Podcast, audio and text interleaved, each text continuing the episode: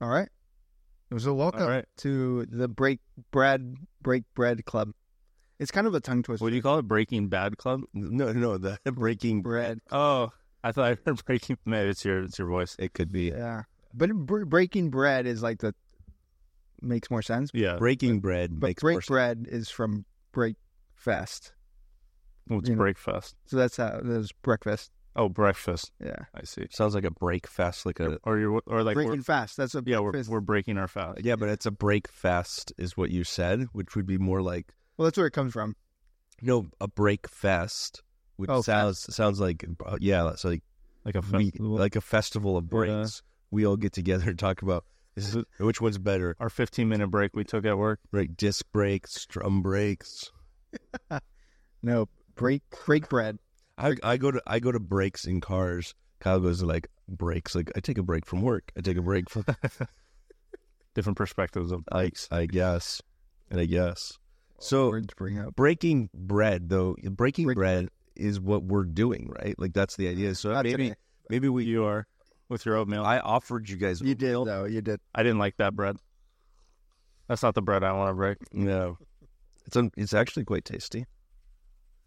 I believe it. It's like it's like black coffee. Debatable. It's like black coffee. Wow. Once you start drinking it and you use like you you wean yourself off the dependency of sugar and junk, then you actually en- can But- enjoy food for what it is. Black coffee isn't lumpy and chunky though. I yeah, can- there's more to oatmeal than Yeah. the taste. It's that Like- text that texture. I see. I can mm-hmm. see you're faking it. It's so good. I feel my body get stronger Oh yeah, as I eat it. that's the Mucinex. It could be. It could be. I feel way better than I felt yesterday. Gerald was giving me a bad time because I spent a small fortune at Rite Aid yesterday. And because it was like $70, I went to Rite Aid My goodness. and I bought like cough drops, like cough medicine, like sleep time cough medicine, daytime cough medicine, emergency. And Gerald's like, you should just stay at home. And I, it's like, I think I make more than $70 in an entire day. And I feel better now today. So I think I made the right call. Yeah. Yeah. And I bought some different nighttime medicine, not just, it's by Vicks, but it's not actual NyQuil. And I didn't feel like I was in a fog this morning. Because you're like you take NyQuil Oh yeah. and the next day, it's like a bus. right, it's like, I don't know if I'm actually, like, I don't know if a good night's sleep was worth feeling like I'm dazed and confused the entire next day. So I don't I have crazy dreams when I have Nyquil. really. Yeah. You dream about accidents and you're like the Yeah. hero that comes Yeah, in yeah. and saves people. Yeah. Doing front flips and back flips. Right. And saving ba- burning buildings. running through the jungle. Yeah. Swinging on vines. I don't know the last time I've taken like I took Nyquil. I just You haven't been sick in a long time then. no. NyQuil's one of those things that you feel like it's a good idea at night. Like you're like, oh, I'm all congested and I can't Yeah. sleep. that was a good cough key right there. And then we, uh, But then you wake take up and NyQuil. like, and it feels good. bad You- choice. right. And then in the morning, you're like, why did I take NyQuil? Yeah. I don't think I feel better. I think I feel worse. So, Really, at least you made it through the night. right. You guys like, well, I got, Whoa. I got good sleep last night at least. So that's why you guys, only one of us can eat oatmeal. Be crazy. We or be something. throwing spoons around. my wife watched us last week when we were eating. I was eating a muffin and Gerald was eating a muffin when we were talking, and she's like, "Why are you guys chewing gum? You look Yes. horrible." Did you tell her the name? It's Break Bread Club. I, well, she she heard the whole thing. Oh, That was breaking bread. Well, no. Gerald said break bread, but I think it should be breaking bread. Yeah, I mean, I don't. It sounds better. Yeah, I'm not Breaking I'm not bread. worried about what sounds better. I do. I can't even break bread is a tongue twister. Breaking bread flows. Breaking Bread Club. I mean, no, it definitely comes off a lot easier. kind of hard to understand what you're saying when you say break bread. Break bread. I know. It's like great bread. Great. Yeah, but I mean, every every new like word or statement, if it's like new to the world, it's gonna sound. Those aren't new words. Yeah, Like no, it's- putting it better together, break bread. Like breakfast, someone came up with that, and they're like, "What are you talking about?" Like, oh, we're breaking my. I don't think I just break like- bread is ever going to be a thing. People are like, I see with that attitude. That's the same thing that the breakfast guy said. Uh, Someone came up with breakfast, and someone's like, "This." so you're trying to be a pioneer. You're trying to like I'm always trying to be a pioneer. uh, had a kid.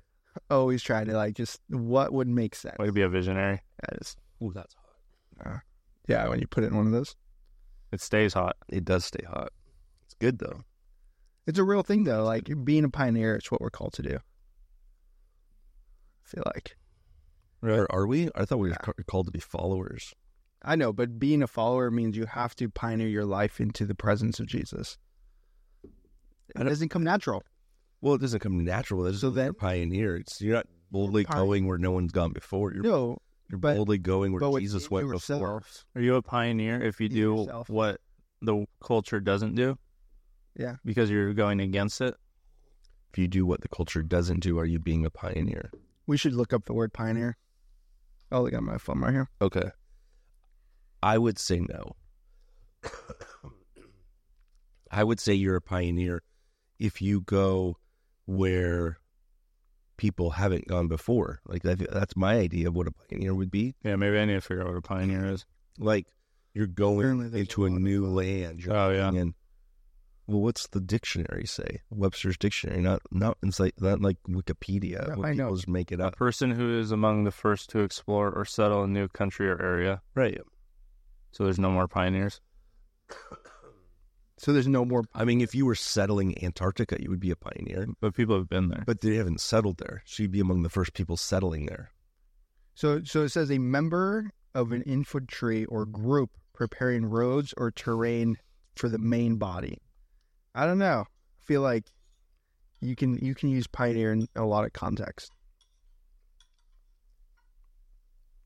person or group that originates or helps open up a new line of thought or activity or a new method of technical development. Yeah, but you're New new line of thought.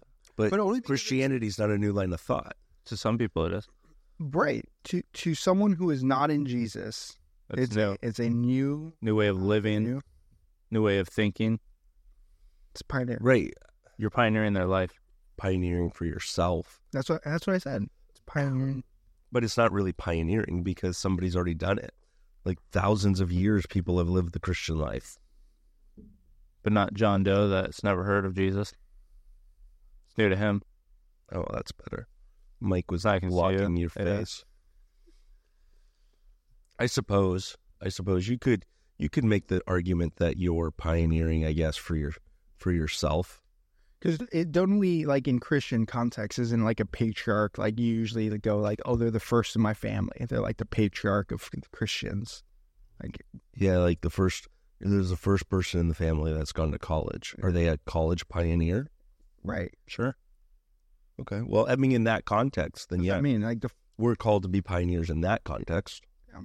Glad we got that figured out. That was a really big deal. exactly what I just started with Yeah, we can end it now. Yeah. break You can't clap off yet. Yeah.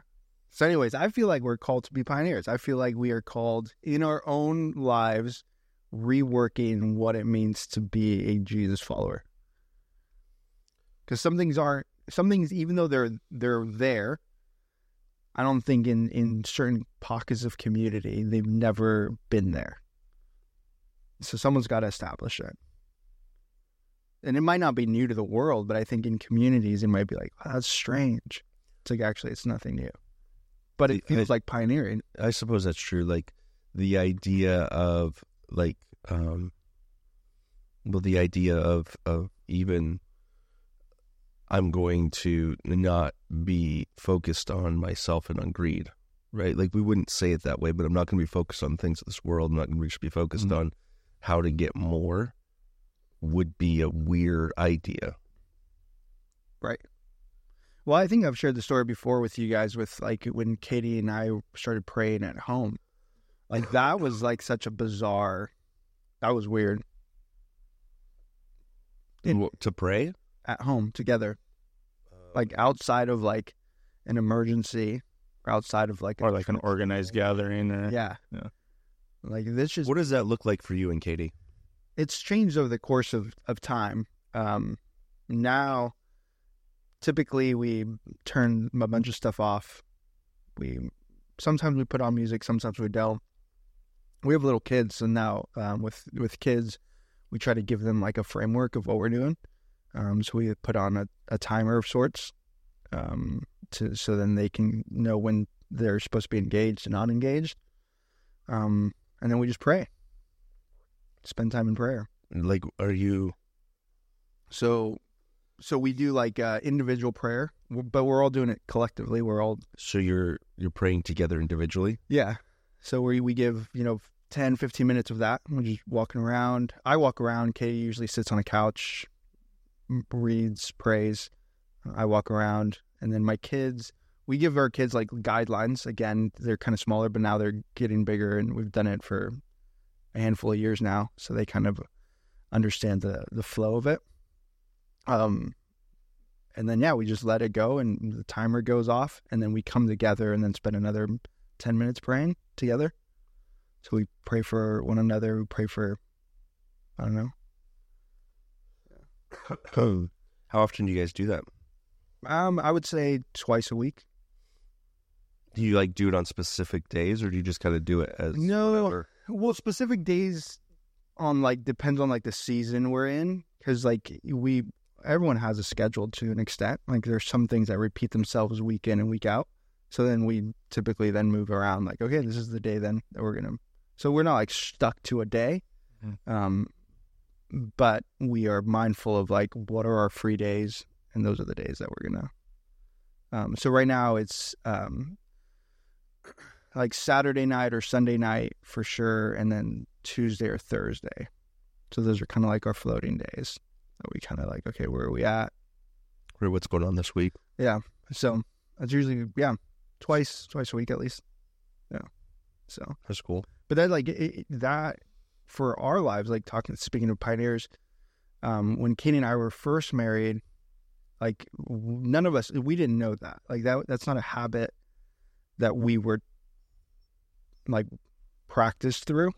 Like we were told about being people of prayer, Mm-hmm. but we never like I've never seen it modeled besides church moments or like you know someone's in the hospital you like stop and pray really Yeah, like emergency moments. yeah but like just to be people of prayer like hey let's just pause and bask in the presence of God and pray like that was not something we've ever really known for our families and I, I didn't grow up as a Christian and Katie's family didn't have like habits or practices like that and I don't think prayer was something that was really modeled for her so like the first time we did it I was like contemplating this that reality of like we're supposed to be prayer like we're supposed to be people of prayer um, and so I awkwardly turned the TV or paused the TV. We are watching something. And I was like, we should pray. And I remember like that moment, like it was awkward for me, Mm-hmm. even though I knew like this is good.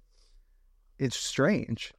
It's so Because you're go- you're going against what is comfortable and what yeah, You guys are and used to. like, yeah. Like I'll be I'll be honest. You're like why right now? Yeah, this isn't a, this isn't a moment. Yeah. This is just like ordinary life.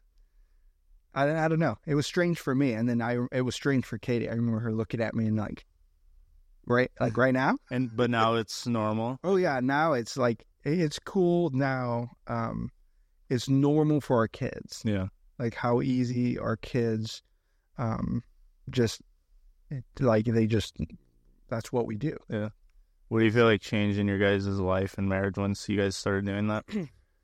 Yeah, you know the the biggest thing that we had seen happen when we've practiced prayer like this on on a regular basis, and it didn't start off. It had like we did at that moment. I remember early on in our marriage, and then it was still took a while to gain traction For sure. because it was so weird. Yeah.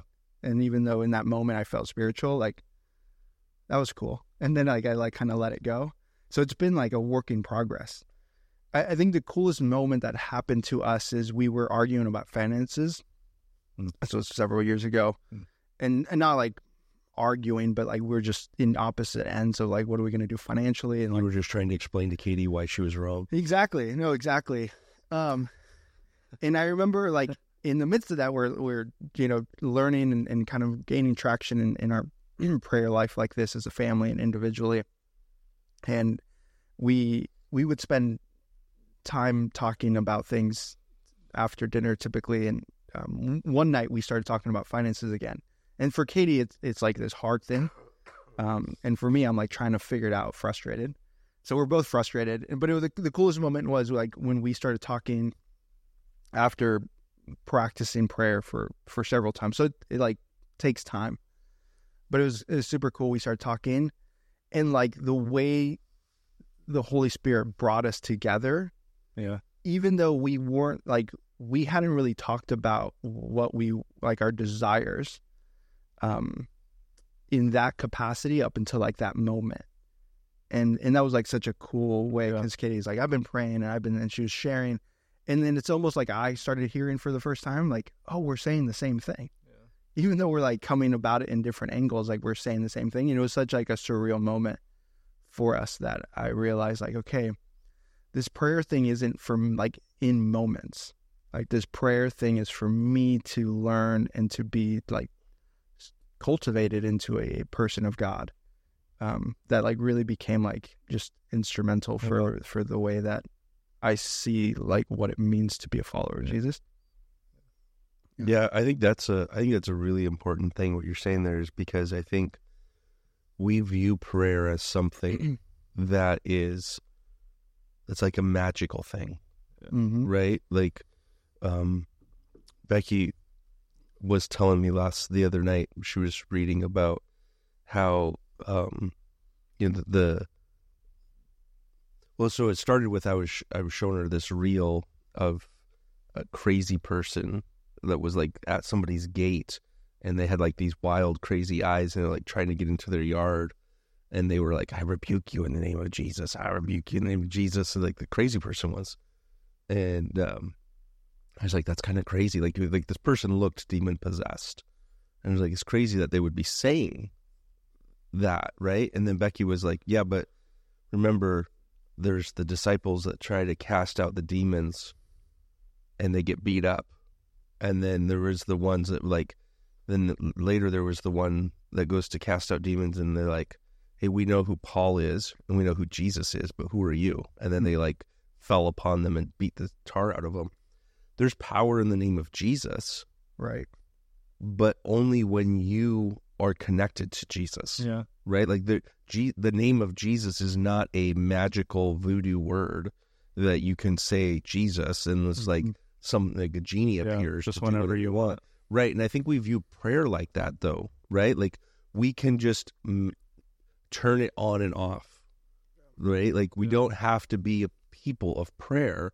We just we just when when we're in trouble, when we're in a jam, Yeah. right? Then we get then we pray. Yeah. It was like And- like Gerald said, in in moments that are expected to be to pray in like spiritual moments or in emergencies. Right. But in our day to day, everything in between, it's ourselves. We rely on ourselves. Right. We we got this God. Yeah. We rely on our own understanding. and then we get frustrated when prayer doesn't work, Yeah. quote unquote, right? Because Yeah. it's like, well, I pulled out the magic prayer. Ravi, Yeah. Ravi, Why didn't it work in the moment? the Right. genie. I prayed today about this. Why is it not? Yeah. Why is God not performing what I wanted? But the where the reality is, when we're in prayer constantly, when that's part of our lives and that's part of who we are, it's changing us and molding us into the image of God. Yeah. And so that way, when we're in a moment like what Gerald just described with him and Katie about being apparently on opposite ends of finances, but when you're in that moment and you're being changed, you're actually coming together and you recognize we're not on opposite ends. Yeah. We have a greater understanding because we're allowing ourselves to be transformed by the renewing of our mind and we're, we're being ma- remade into the image of Christ through constant prayer and reading of scripture. Yeah. And there's been moments, I'm sure there's probably other moments, but that was like the first moment that Yeah. became like, it, just to, like that. Again, just my eyes were kind of open to it. Like, wow, this, this whole prayer thing works. Yeah. And not because it created answers, but I think it, on both of our ends, like realizing like it, it changed us, it transformed us. And I don't even know if we were saying new things. I think just like the spirit You just invite the spirit in and it gives gives you a different understanding. Yeah. That's exactly what happened because it was like we weren't even trying to say new things. Yeah. I think it was just we happen to say the right words that and we're like wait a minute and it turned into like this pivotal point. And we've had multiple things like that with our families and just you know with our kids with ministry what we're going to do for life. Like i think we've had multiple moments where because prayer has become so um such a practice and a habit um and not not I, I, back to that thing of like it, it's not this thing of like well we are going to pray now and we feel like it's going to transform everything but it's like we believe that god's going to honor and lead us lead us in Yeah. the right direction um and it takes takes you know spending time in the presence of god that we have just felt like just an immense shift in the way that we perceive life more so than life's actually changed for us so it's just kind of interesting Well, you, I'm sure you've heard that before, right? Where they say a couple that prays together stays together, Mhm. Yeah and it's just be, the the reason they say it's just because it's like it flows. It's like a nice slogan, Yeah. it's a good refrigerator right? Right. saying. But I think people get that confused again, right? Like they're thinking if the act of praying is going to somehow make our marriage stronger. So if we pray together over dinner, like, well, Yeah. then we should be good, right? Like yeah we'll never get a divorce. Like, well, no, That's again. That's one of those expected times that you right, right, right. And, and it's not even like a, it's there's no formula, right? Like, because I could I could take what Gerald was telling me about his his family prayer time and Mhm. go, okay, well that means I'm going to set a timer for 15 minutes yeah and we're all going to pray, Turn off the TV. right? And then I'm going to set a timer for 10 minutes and we're going to pray together, right, right? So I got a 25 minute time block that we're going to set aside to do this.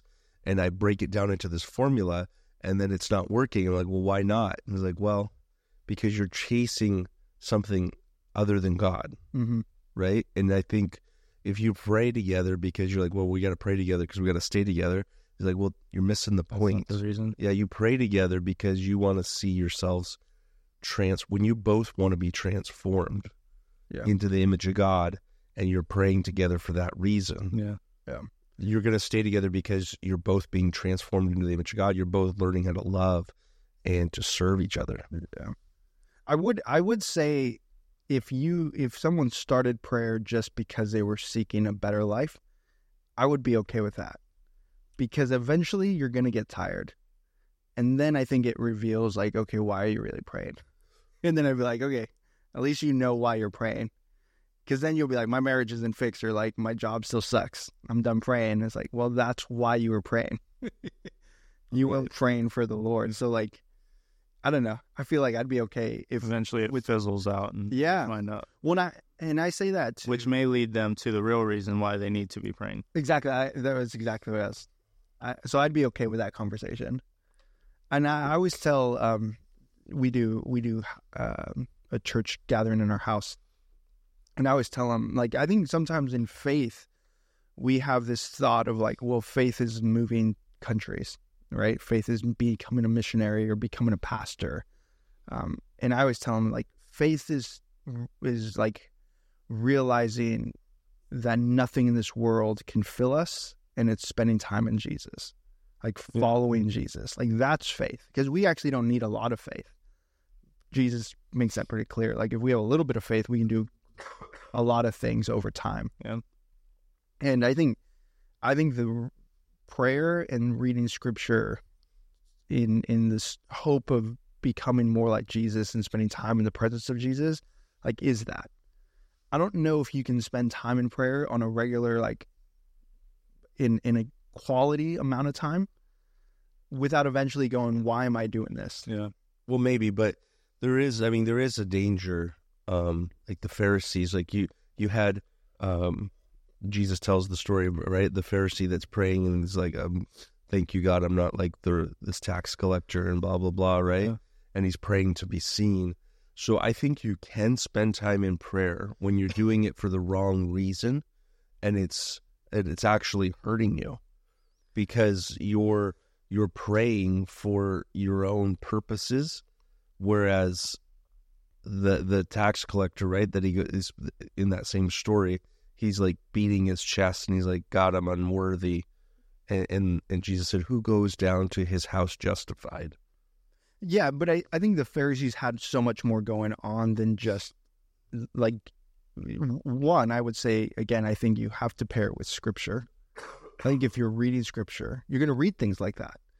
I think the other aspect too is I don't know if you could pray on your own. Like we, Katie and I have been doing this for years. I think I think in the last year is probably the most we've talked about it. But we've been doing this for years. I don't know if we could have sustained it for years if we didn't care to like if our desire was just for people to see that we have a family that prays. Yeah, yeah, no, yeah, I understand what you're saying, and I agree with you that for the most part, people are not going to um, continue in prayer if they're not serious about prayer. I, Right. I agree with you. I'm just saying that there, there, there's a danger of thinking that just because I pray, that I'm going to become more spiritual. If you're praying for the wrong reasons, you may not. It may not change. It's not going to change you at all. And at some point, you have to have a reckoning, and and hopefully you do. Right? You have that reckoning of saying, "Why am I bothering with this? Because it does. It's not a magical Right. Formula." Well, I think that comes back to what Gerald was saying. Of eventually, it fizzles out, and then you're you're realizing you were doing it for the wrong reasons. Yeah, I agree. And then what? And then maybe you have that breakthrough with the Lord, and or maybe you don't. Yeah, either either you go, I was doing it for the wrong reasons, and Yeah. you have a breakthrough, or you go, um, Maybe this isn't for me. or you go, people just need to pay more attention to me. Yeah. Because I always tell I always tell our church body eh, like in regards to prayer or reading scripture because I think I think the reality is our heart's desires typically aren't Jesus's desires. So I think when we start becoming like quote unquote spiritual, I think eventually our hearts are like this stupid. and we get to this place where we go, it's not worth it. Hmm. This is hard. Mhm. Like to to establish a habit of prayer. And I'm not talking about like a quick prayer before bed and a quick like I'm talking about like spending time Yeah. before the presence of God where no one else cares. Like no one else seems to really like no one's there cheering you on. This isn't like a corporate Right. gathering where we're like, ah, oh Lord's so good. Like we're encouraging you. Like this is like in moments where you it's just you by yourself Yeah. and the weight of the world and work and marriage and children, like all these weights, and you're like, I could be doing so much other things Yeah. than just like spending 30 minutes praying. You do that often enough, I think eventually your spirit's going to be like, this is stupid. Yeah. And I always tell them like, do it until it hurts, and then keep doing it Break because because what you're telling yourself and what you're telling your spirit is, I'm here because of Jesus, and not because I'm hoping my life becomes better. Because I'm doing this spiritual thing.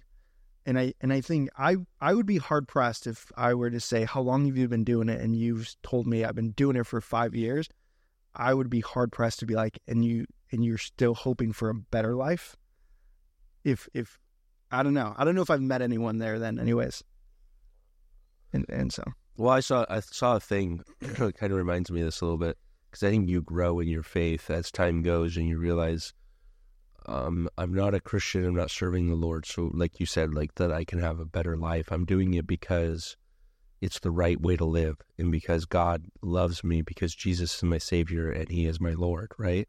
That's why you do it. I saw this thing um, because I was, and that kind of convicted me. He was uh, he was talking about how um, in Exodus, God says that He's going to drive out the inhabitants of the land little by little. Right? He's not going to do it all at once because that's what's better for the children of Israel. If He took them out, if He drove out the Canaanites and um, you know the whatever the other Mhm. other ites were there, they that were inhabiting the promised land before them immediately, it would be overrun and um, it would actually be harder to settle than if he drove them out little by little. Um, but these were the enemies of, of the children of Israel that he was talking about. So we look at things that I'll say like are our enemies, or we look at things that we see as a bad thing, and we go, God, we want you to fix it right now. So we pray. mm-hmm. And God says, No, this is actually a good thing for you. This is a good hard for you because I'm driving out really I'm driving your flesh out little by little. And if I was to just answer all of your prayers immediately and I didn't God didn't let us struggle through. Yeah. Maybe we would have what would appear to be a better life here, right? So we don't have illnesses, we don't have cancer, we don't have death in our family. We we have prosperity, we don't have financial problems. We have this expectation that every time we pray, God will in- answer instantaneously. Right. And then we would have the good life. So we are praying for selfish purposes, Yeah. for our own Like we, reasons. what we want, what we want. right. And God says, no, that's not what I want for you. What I want for you is for you to be transformed, to be to be in the image of God, to be an Mhm. image bearer of the Lord. And and Jesus was a man of suffering. Mm-hmm. Mm-hmm. Right? And and I don't think that's something that we like to talk about too much. Or when we do, we have this idea that that meant that Jesus was just carrying our suffering, which he was, Mm-hmm. right? Like on him was laid our suffering. But but he was just a man of suffering. He understood the suffering. He was acquainted with grief. And, and I think that's not a popular or something that we like to dwell on too much but there's a lot that we learn through grief, and we learn more through grief, and we learn more through losing, Yeah. than we do through winning. Yeah. And so, our things that we think are bad that we want God to just snap His fingers and fix for us, are actually probably some of the things that are actually really good for us that God's using to change us and to renew us.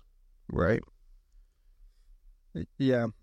And in I, I think obviously like different communities take different ways of teaching people how to follow Jesus. I, I would say like for my community and the people typically that I hang out with, um I think sometimes we confuse or we have this idea of like, well, if I study and hear enough commentaries and sermons, like I will become more in the image of God, which I think those are all beneficial. Like we're called to be, um, you know, theologians, studiers of the word. but I think too, like we are, scripture is very adamant, like, but we must take moments where we just meditate on the word of God and and we don't need more knowledge. We don't need someone else's wisdom and breakdown of the word anymore. Like we just need to sit and go, okay, God, what I do know, what what does that mean? And I think I think we use church sermons in this way of like, well, I need to hear what I'm supposed to do with this stuff. And that sermon becomes like our way of life. Yeah. Like, oh, I heard it in a sermon once. Like we'll say that That was our guideline. more often than we go, yeah, I mean, I was just, we were praying and that's just what we decided, like over time. And, and like, I, talking, you know, using that example with Katie and I, it wasn't even things that we realized, like, I, I think we, we know they came from prayer, but it wasn't like these moments where we're just like, we were praying and God spoke. I think it was over time where we just, the way we thought, the way we heard things just sh- sh- shifts. Um, and it wasn't this like, well, we prayed and we felt God tell us to do it. It was like we've been praying and praying and praying and praying, and we I don't know, this is, just feels good, and we're like going to trust the Lord. Um, it, but but we again, I, I don't know how many of us actually sit and meditate and go, okay, God, what I do know, and what you've said in your Scripture, what does that say, and allow God to actually be the one that like leads us into wisdom. Sermons do, and pastors do. Very few of us are like, Yeah. oh, well, this is what the word says, so I'm going to do it. Usually, it, it it's the other, it's the statement of like I heard in a sermon once, so that's why I do this. You're like, oh, okay. Which again, there's, not, I- I'm not saying there's nothing wrong with that. I, it's just I think But it can't be the basis of why you do things. When you say that, I'm not saying that there's not I mean, nothing there's wrong with that. there is something wrong. You're using Yeah. double negatives. Yeah. Yeah. that you're saying There there is is something. There wrong is with something wrong with that. I, if if our walk with Jesus is based off of other people's sermons, uh, there's something wrong with it. Yeah. I think sermons are great to to bring wisdom, but but it, that wisdom should lead us into God's wisdom. It should build us into the image of God and be people that rely more on Scripture more in in abiding and dwelling in the presence of God so that we can be so that we ourselves can be people of wisdom. Um instead we I think we cherry pick other people's wisdom. And we're like, this is. and we live off of other people's wisdom, which I think then you have this collective bunch of like weird fruit of other people. It's not even your own, which Jesus is pretty clear. Like, I want to give you your own fruit and your own way of life. And instead, you're, yeah, I don't know. So, but kind of bringing it back to the, the thing with Katie and I and, and being pioneers, I don't, I don't think that's what we model becoming a follower of Jesus looks like, though. Like, I don't know if that's really what we're taught is learn how to spend time in prayer. Um, like, how many of you guys, uh, just put you guys on the spot, how many of you guys have like a, like a, a prayer closet or prayer closet? Where, I mean, it, Jesus says go into the, into the Uh, closet. Like, how many of you guys actually have one? down. And, Je- and Jesus is adamant, like, this So, is what it looks like. yeah. pray. So for me, I I, I do I, I would say I did have it modeled a little bit for me. Growing up, I would if I got up early, I would see my dad out in the morning reading his Bible and in prayer. And sometimes I thought he was just asleep, but maybe he was. I don't know.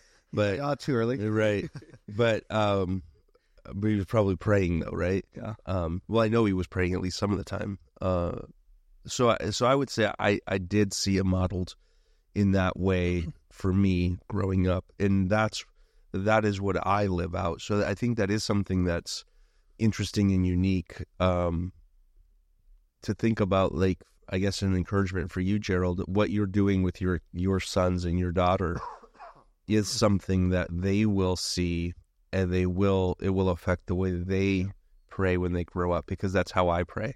Um, so I don't um I will I'll be honest, I'm not great. We go through seasons where we've, you know, been really intentional with our kids of pulling them together and we, you know, uh pray together and pray for each other together. Um and we read scripture together. Like we've gone through seasons that we've been really good about that. But I would say I'm not probably you're a better example in that of doing it consistently than I've been. Mhm. Um, because we don't do it every day. We don't do that or not even every day. We don't do that every week. Um, there was times that we have and then there's times where we haven't. But for me personally, what was modeled to me and what I do live out is that time in the morning to spend with the Lord. Um, and I'm not going to say I'm- perfect in doing it every single morning because there's mornings when I haven't, but that's my that's what I try to purposefully do is spend that morning time, that extra half hour in the morning to get up and and, and be in prayer. Um, wouldn't say it's a, necessarily a closet that I go into, but Right. um, but it's it's being alone before the house wakes up, um, and and being in prayer. And I think that that it does matter, and and it is change who I am. Yeah. And and I think like you were saying for you like whether you do it right or not or whether you could improve I think you seeing it done it's it's something that you then can like fall back to and be like it like I've seen it done. I know what it looks like. And I think that has such impact. Um I've been I've been thinking over this last week or so of like um and we've talked about it in various moments, but we typically don't. Those aren't the things that we are truly focused on passing on. Like, the, and those are fundamental, I think, Yeah, I would. I mean, aspects of I- following Jesus. I would, I would, I guess the thing I would say is in that, and we've talked about this in the past before, Gerald, which I think matters because we have kids, right? And so you, you do think about like, what am I passing on to my children?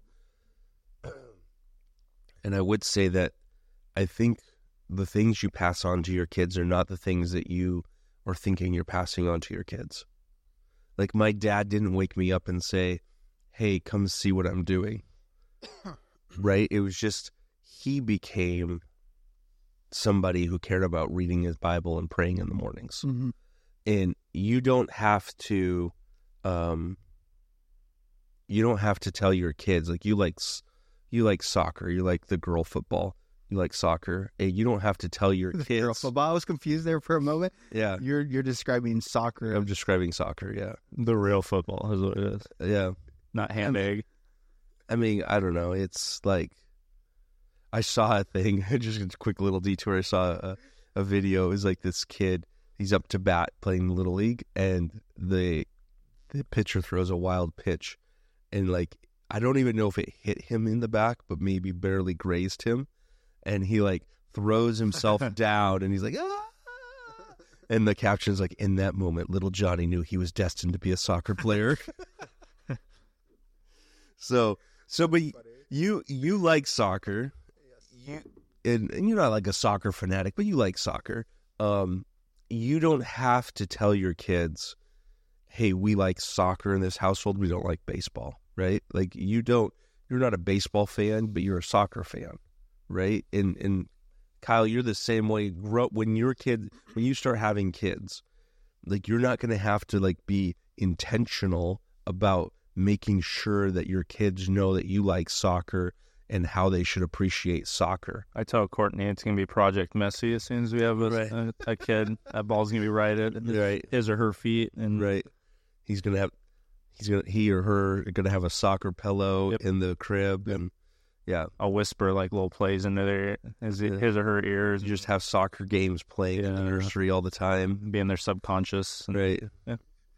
oh, Um but you don't you don't have to be intentional about teaching your kids what sports you love. Kids like the sports their dad likes for the most part because they look up to their dad, Mhm. right? Especially when like you still see that now, right, Gerald? Because Jaron and Ezra think that you're amazing. yeah. They they still think that you're the best thing ever. They think you could do anything. And you don't have to be intentional about teaching them about the things that you enjoy. They naturally model what you do. Right. And so I guess that would be what I would say when it comes to prayer or it comes to the things of the Lord. You, we, t- we often we're like you got to be intentional with your family. It's like no, you you actually don't have to be intentional. You have to be real. And if you're obsessed with Jesus, if you're obsessed with prayer, if you're obsessed with reading the Word, that will naturally pass on to your kids because kids are good BS detectors.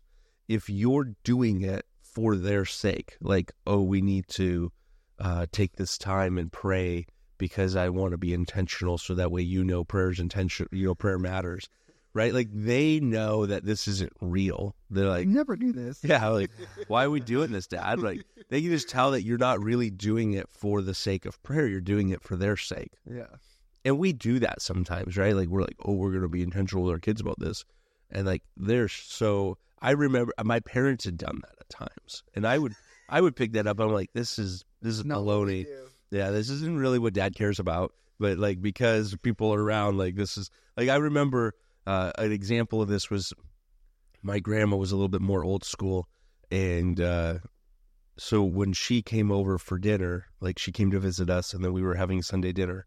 I remember very distinctly. My dad was like, "The elders are going first. Like you're going to wait until all of the adults get their food, then you can eat."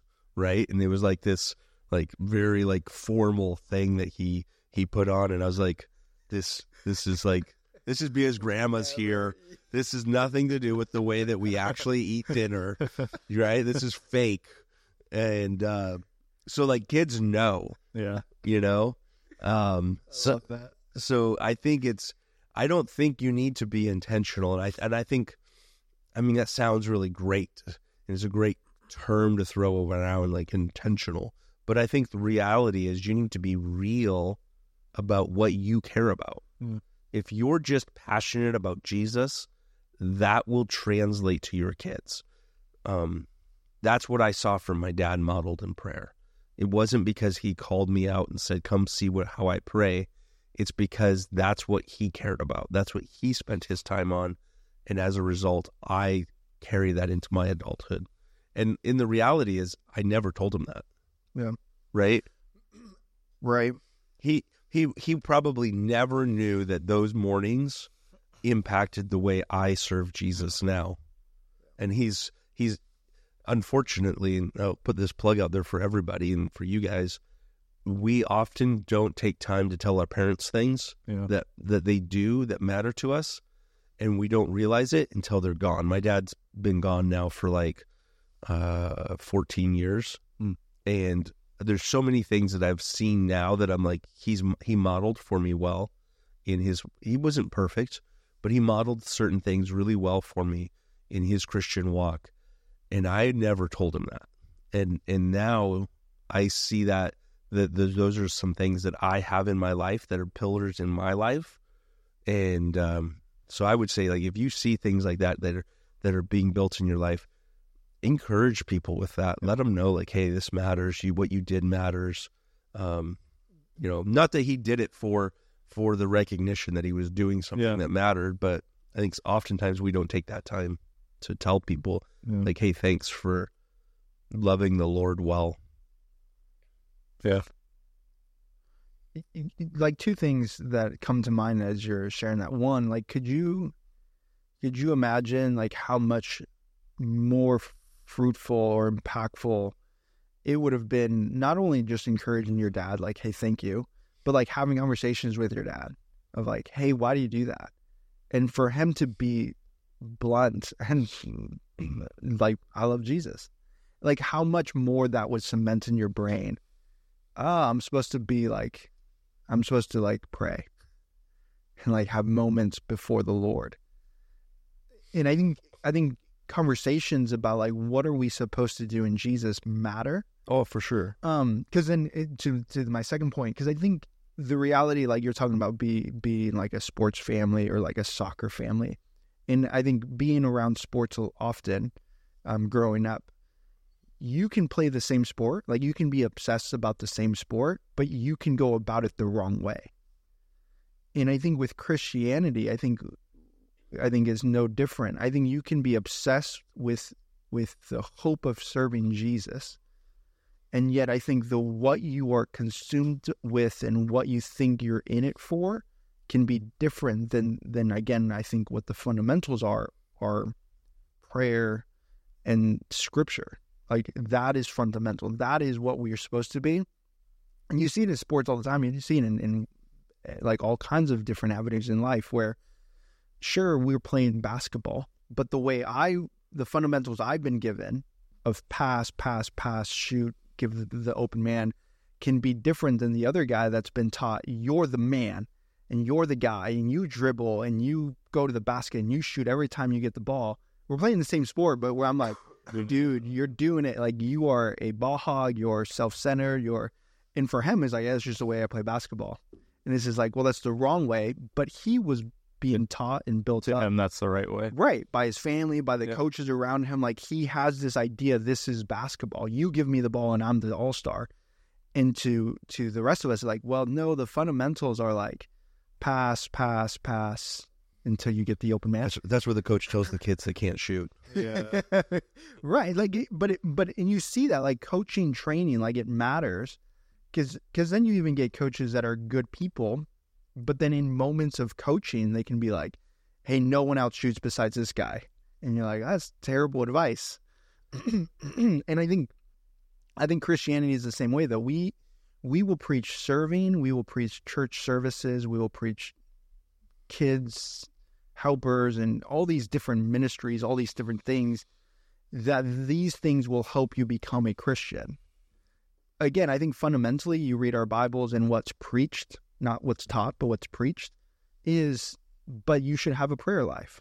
You should have moments of jesus. And then and then i think the funny thing is all of us i think most of us go like what does that actually look like? And and we've never been taught the fundamentals. No one's took taken us through like this is what it looks like. This is what a you know three man three um man stance looks like or you know whatever. You don't know basketball, do you? No, I don't know. I, apparently, I don't. I played it like 15 years. I don't know it. I haven't played it in 15 years either, so I'm like on the other side of it. Man, you're old. I know. So, um, so I think that's the interesting part for me when uh, you know, like you said, you don't have to be intentional. I agree. I think the intentionality, though, for me, is realizing not everyone actually knows how to do this. Everyone's playing a different way of Christianity that is actually creating a lot of selfish Yeah. prayers or awkward way of thinking they're living for Jesus. And it's like, well, that's not, that's not really what we're supposed to do. I don't know if that makes sense, but that's how. No, I, I, I think what you're saying, if if I understand correctly, you're saying that the intentional part about it is taking taking time to explain why you're doing what you're doing. Yeah, there you go. Yeah, I, I think for me that's become a real, like. And that that comes out of relationship, Mm, right? Like if you're when a good example would be, I'm going to just keep going back to sports, right? Um, Becky has no, had no idea about football as a whole, like the real football, like tough football. Your real football or my real football? no, my real football, like the football that's played by men. Oh, okay. Um, yeah.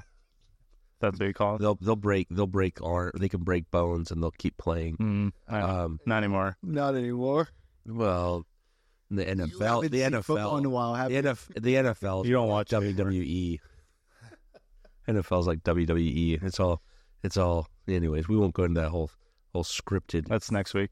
Yeah, that's another another topic. But so our son is playing football right in high school, and she goes to the games now with me, and she doesn't understand, but she starts asking questions Mhm. because she cares about it Yeah. now. She's interested. Right, because it's something that our son cares about. He's playing and he's passionate about. I care about. And so she cares about it because we care about it. And now she's trying to understand it. She starts asking questions. Why are they doing this? Right? Like, why did that play get called back? Why, why are, you know, why are they kicking the ball now? Right? Like that sort of stuff. Like she starts asking and trying to understand. And it's sometimes annoying when you're trying to watch a game but that's what you and in life sometimes it's annoying when our kids stop us or somebody stops us and they're like why are you doing this why does this matter it's actually kind of annoying but that's that that moment of intentionality of, of people care about why you're doing something because they care about what you're doing because that's what they want to be about too and then you do have to take that moment and and be a little bit frustrated to explain something very basic Mm-hmm. so that way they understand what's going on and why does this matter Thinking it through, like becoming a family that prays in the way we do it. Um, I don't. It would have been cool to be able to talk to people of like, how did you do it with two kids? Because we had Yeah. Aaron and Ezra at the time when we were like trying to really do it as a family. Of like, wow, this this is hard, and we go back and forth on this, uh, but without getting too far into it, like for me, it was this thing of like, I don't, no one else is doing it, but it doesn't matter. I know we're supposed to. Like it's, it's. I've come to that realization. because you're responsible for your I'm walk with Christ Yeah. So, so it wasn't even like, well, let's just give up. Like I was committed. We were committed. Katie and I, like this is, we're gonna become a family of prayer. But how, um, like of a lonely journey that was. And back to your point with your dad and, and being able to like comment to him and say, Hey, thanks for being an example because it's made my life easier. Because now I know it can be done. I've seen it. And not because I'm going to copy it word for word, Yeah.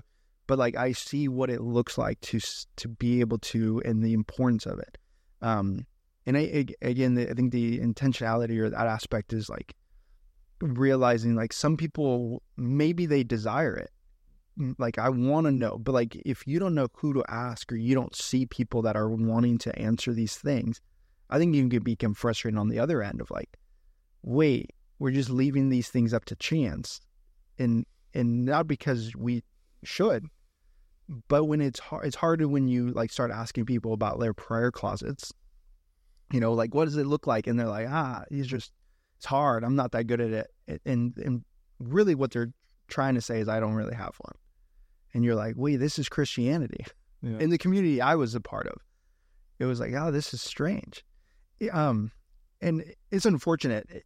Um, and that's more my experience. But like going back to like training kids in sports or whatever, um, we are not afraid of of showing kids the fundamental things of of sports or anything. This is what it looks like. And and as parents, we realize we're not the best batters, we're not the best basketball shooters, we're not the best like whatever. But like I know enough to get my kids started so that they can like if they pursue it, they'll gonna mature in it. Um, so I think that's like the interesting part that for me of like, man, like no one told me how hard this was because there's I don't know if I don't I don't know of anyone that does it probably the way we do it, and it's hard. Like Yeah. it's yeah. Anyways, it's kind of interesting. I, I think even waking Now up, Kyle, Kyle has an example. When he has start having kids, he's going to set that timer. No, this has been really good Yeah. for me. Just hearing you guys go back and forth because this has been something that's been stirring on my heart lately. I feel like the spirit's been like stirring me on to go deeper. yeah, And Courtney and I are very young in our marriage, and we're trying to figure these things out. So this is really good, Well, and it's the way that and both pretty young for the most part in our faith.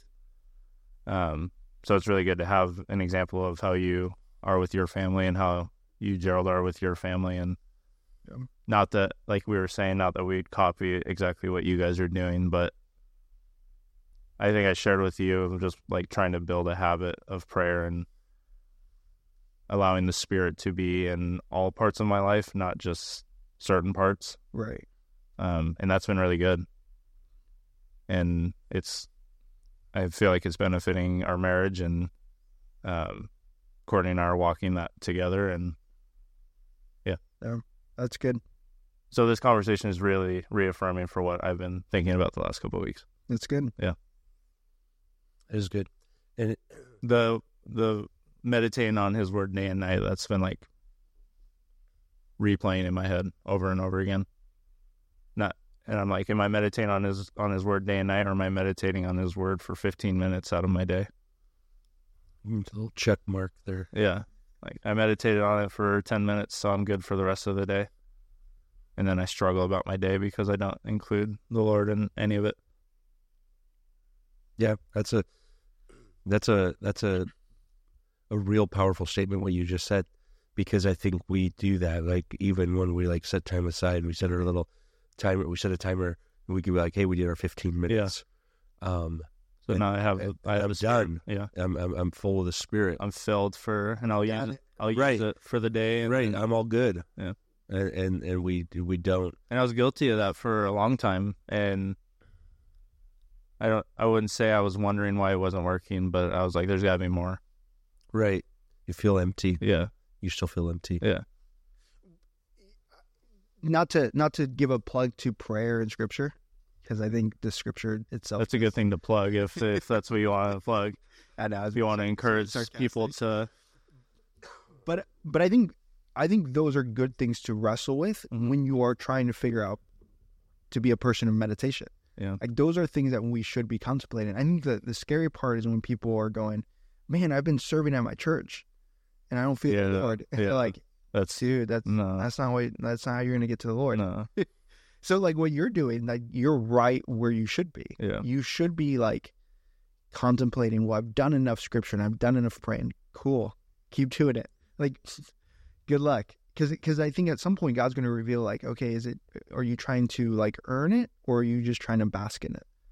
Versus like if you're just, if you're trying to earn God's presence through serving more and giving more and, and God's like, yeah, actually, I actually don't care about those things. yeah Like those are good things, but mine was mine I feel like mine is more of what where where's my heart where's my priority right. and that's where my treasure would lie too Right. and that really convicted me Yeah. Well, and- and you're in such a key spot right now. You're you've been married for a year, year and a uh, half it yeah, year and a half, and you're you're starting your family. Yeah. You're you haven't had kids yet, but you will have kids at Yeah. some point. Yeah. The foundation that you're building right now. And it's not to say that just because someone starts out wrong that they can't fix it later. Gerald didn't start his Yeah. marriage out that way, but what a difference Look where he ended up. Huh? Right. But what a difference for you to be contemplating and wrestling through that now Yeah. versus where Gerald waited 10 years before he started figuring it out. Yeah. Right? Like it's such a difference Mm-hmm. in your marriage and where you're at. So um I think those are real questions that you're you're wrestling with and that's a it matters that you're going through that Yeah. process and that's awesome. and it helps to have like a community. I I was seeking a community for so long, and like having you guys and just other groups, and like we say, you can share exper- past experiences and what has worked and what hasn't worked, and encourage and stir one another on, and that's just been life changing. Yeah, I, w- I would say that um, I think this community that we have on Friday mornings is like Gerald said it last time. It's Yeah. life giving, and Yeah. I agree Yeah, that it is. very much so. It's so powerful to have people in your life, men in your life, or if you're a lady, women in your what life that you that you're doing life with. Yeah. Right? That you have these hard conversations with and be challenged Yeah, by each other and um, because you you you see things lived out and you live differently when you're in light of and we're all. And Monty's not here, but we're all very different people, different walks of life, different ages, yeah different church backgrounds. yeah it's kind of crazy like our the, the four of us how different we are Yeah. in in life like yeah we're we're all we're we're all probably 10 to 15 years apart from each other Yeah. right which is a big difference between you and Monty then right Monty's the the we can say he's the senior guy The elder. Yeah, he's the, he's not here. He's the old guy. He's he's in, which he's in Florida right now, going on a cruise, which is That like is kind of such an old. it Yeah, fits it- with that it whole right. It totally fits with him. Um, being the elder, and you know, comes from a very reform background in church. Um, I grew up in church and come from a very from a Pentecostal standpoint. Um, you and Gerald both came to faith later in life, Mm-hmm. and uh, I had no church didn't- upbringing. right didn't grow up in church and No. you know gerald's got young kids i got medium to old kids monty has all old kids you haven't started kids yet No. you know it is it's interesting like how big of a diverse group that we have Yeah.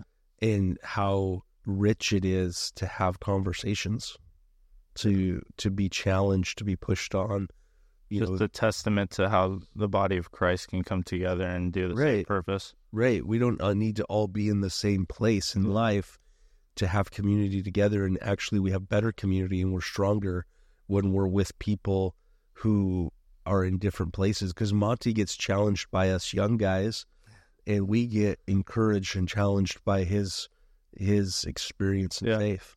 So Similar to you and Katie, I just thought this year, guys' when you were having somewhat differences, but when you allowed the Spirit to come and bring you guys to the same purpose, even though you guys were coming at it from different different points of views, but it was for the same reason. Right. It's just crazy how the Spirit can move in that way. Yeah. Brings a collective bunch together Yeah. that probably don't really have. Because outside of. Christ, I don't know if we'd have any common ground. Like, because you hate soccer. I know I hate. Soccer. I like how that's how you're going to start off. Yeah. You guys wouldn't be friends because you hate. You hate I, soccer. I wouldn't say I hate You soccer. hate on Yeah, you soccer a do. lot. I do hate on it a lot. I wouldn't say I hate it. I just I recognize the truth about sports. That's all. What's that? Well, that soccer's not. I mean, It's not a sport. That's not a very manly sport. It's like golf. Have you ever played soccer? Why I have played. why does a sport have to be manly for it to be good? I don't know if you've ever played soccer. I played soccer as a kid. When like when you're four, five. No, Come play me now. I'll show you manly. I'm sure I would have like a heart attack if I played now. Soccer's a lot of running. Yeah. It's That's not manly. running. So it's work. That's not manly. It's- It is, but there. I mean, Is Usain Bolt not manly? He runs a lot. I've never met Usain Bolt. He's a beast. Yeah. I've never met Usain, but I like. it's fair. Well, I'm just saying, right? Like I, I can't speak to his manliness just because he runs a lot. There's a lot You're of calling people- all soccer players not manly. How, I, I, in, in real, like, how much are this soccer thing are you perceiving through like professional soccer? oh, all of it, Okay, all of it. Like you just watch, and you're you- probably just watching highlights. You're probably just don't watching watch reels of. no, oh for sure. I watched the highlights of soccer players like flailing about, Oh yeah, like like they get barely brushed. Um, That's terrible. And then that's just one minute of the entire game. That yeah, but it's If- also a little bit boring when a high scoring game is like two to one. That's Like, be- oh man, that was that's a be- good game. but that's because one. Americans created this fake scoring system in football. You score a touchdown, and for some reason it's six points. yeah. But if you score three touchdowns or two touchdowns, it's three to two. in sports in general, m- m- like baseball created, like it creates offense. Like they're trying to create offense. They want more scoring because scoring's fun. Right. for sure. But that's not like how is that entertaining when you're like basketball at this point? They're scoring on average like 120 points a game. Right, basketball's it's dumb. boring. It's like all they're doing is just like let's just score points. I points. saw one. Football's they- going in the same direction. I saw they put up 150 in one game. I'm like, Base- that's- That's why baseball is the best sport. That's why Yeah, baseball. they're trying to do the same thing. They're trying to create more. There's so much strategy in the baseball, and there's so much. You really got to think. yeah, you hate baseball. That's right. Yeah, baseball's boring. It's slow. No, It's slow. it's not boring. Yeah. I, I don't get me wrong. Like I love playing baseball because like especially like not professional and like not toddlers. Like it's fun, but it's it's pretty slow. it's slower. We need to find some common. It's like ground here. golf. Golf is slow. Golf. is If you slow. watch golf, golf's boring. golf on TV is the dumbest thing Exactly. in the world. But you play golf and you're like, hey, this is fun. It's a very I like the slow pace. Golf is like not fun. Golf. play. plain. Playing It's golf is so fun. frustrating. Oh yeah, it mocks you. but when you hit one good shot, you're like, man, this is It fun. captivates you. All right, so last story, and then I think we gotta we gotta wrap up. Anyways, um, we got to get to work.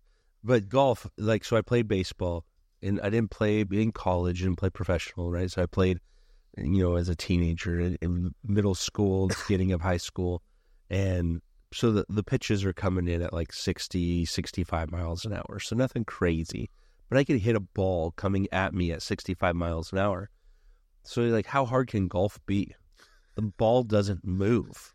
So like I could hit that ball and I could drive it, right? So I went I had to a, a work thing and so I went to this golf tournament. And you had never played up to that point. No, I never played. All right. I was like, how hard can it be? Yeah. The ball doesn't move. It just sits there. Yeah.